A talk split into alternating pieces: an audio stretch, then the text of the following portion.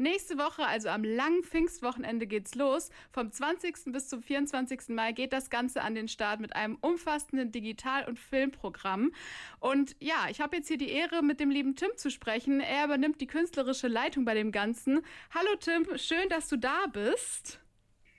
Ja, hallo Feline.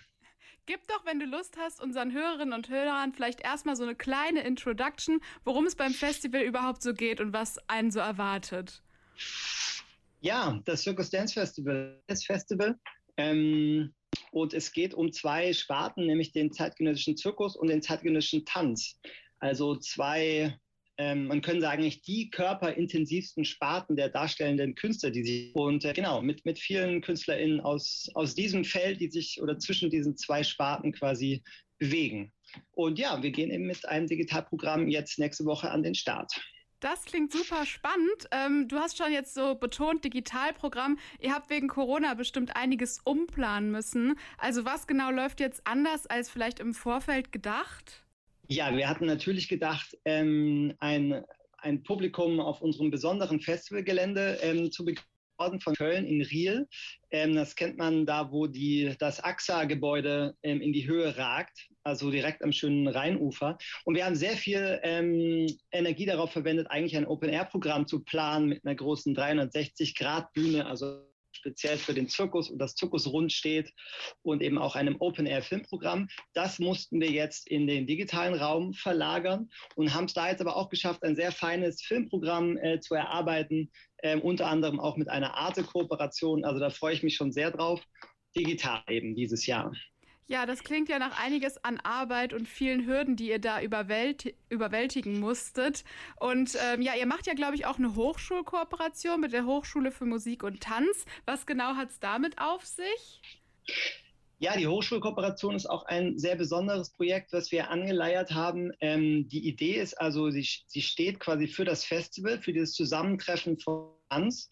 Und ähm, da trifft quasi die, ähm, die, das Kölner Zentrum für zeitgenössischen Tanz das ist angegliedert an die Hochschule für Musik und Tanz auf die Brüsseler Zirkushochschule, nämlich in Deutschland noch nicht studieren, den Zirkus, aber eben in anderen europäischen Ländern. Diese beiden Hochschulen treffen aufeinander in einem Video Creation Lab. Wir haben einen Künstler in Breno Caetano, einen Akrobat und Tänzer, der das mit den Studierenden und das wird einen, einen Film geben, der eben am, am Freitag im Festival gezeigt wird. Ähm, auf dieses Aufeinandertreffen, ein bisschen ähm, das Video macht quasi das, äh, ermöglicht das Treffen sozusagen. Okay, und ist dann 24-7 Livestream oder von wann bis wann kann man sowas erwarten? Was, wie läuft das die einzelnen vier Tage dann ab? Also wir haben immer vor allem, der Fokus ist vor allem immer abends. Also es gibt ein 9 und dann von äh, 10 bis um 11. Ähm, aber auch tagsüber haben wir einmal Fachprogramm mit einem Symposium, auch für alle Interessierten. Da geht es ähm, um Dramaturgie im Zirkus und die Umschreibeprozesse. Wie sprechen und denken wir über Zirkus? Zirkus ist ja in Deutschland ähm, traditionell äh, verhaftet. Ähm, in Frankreich, da wo es der zeitliche Zirkus in den 70ern entwickeln hat, ähm, gehört äh, der Zirkus einfach schon zu einem ganz normalen Kulturkanon. Ähm, und mit dem Symposium wollen wir da Arbeit leisten. Ähm, aber dann, wie gesagt, das Hauptprogramm der, der Livestreams und der Filme, die spielen sich am Abend ab. Ja, das klingt ja fantastisch. Dann würde ich dich zum Schluss vielleicht noch fragen, worauf du dich am meisten freust, also was vielleicht so dein persönliches Highlight ist. Ja, ich habe sehr viele.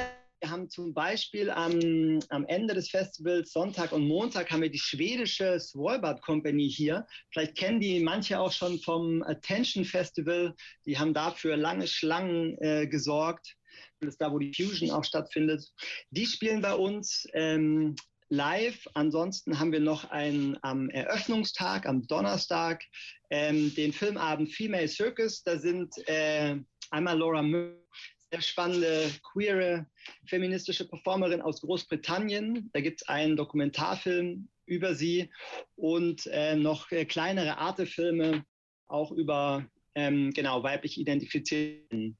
Also da, das sind so ein bisschen meine Highlights. Vielleicht ein Highlight auch noch ist das äh, Nachwuchs äh, Junge Wilde Programm, das unter anderem vom TP Zack, dem Theaterpädagogischen Zentrum und Zirkuspädagogisch gemacht wird.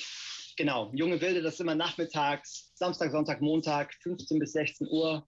Alle für Familien und äh, Leute, die Lust haben, wie so der Nachwuchs aussieht in dem Bereich. Das klingt doch, als könnten wir uns auf ziemlich viel freuen. In diesem Sinne nochmal ganz, ganz lieben Dank an dich, Tim, dass du dir die Zeit genommen hast und uns ein bisschen nähere Details zum Festival erklärt hast.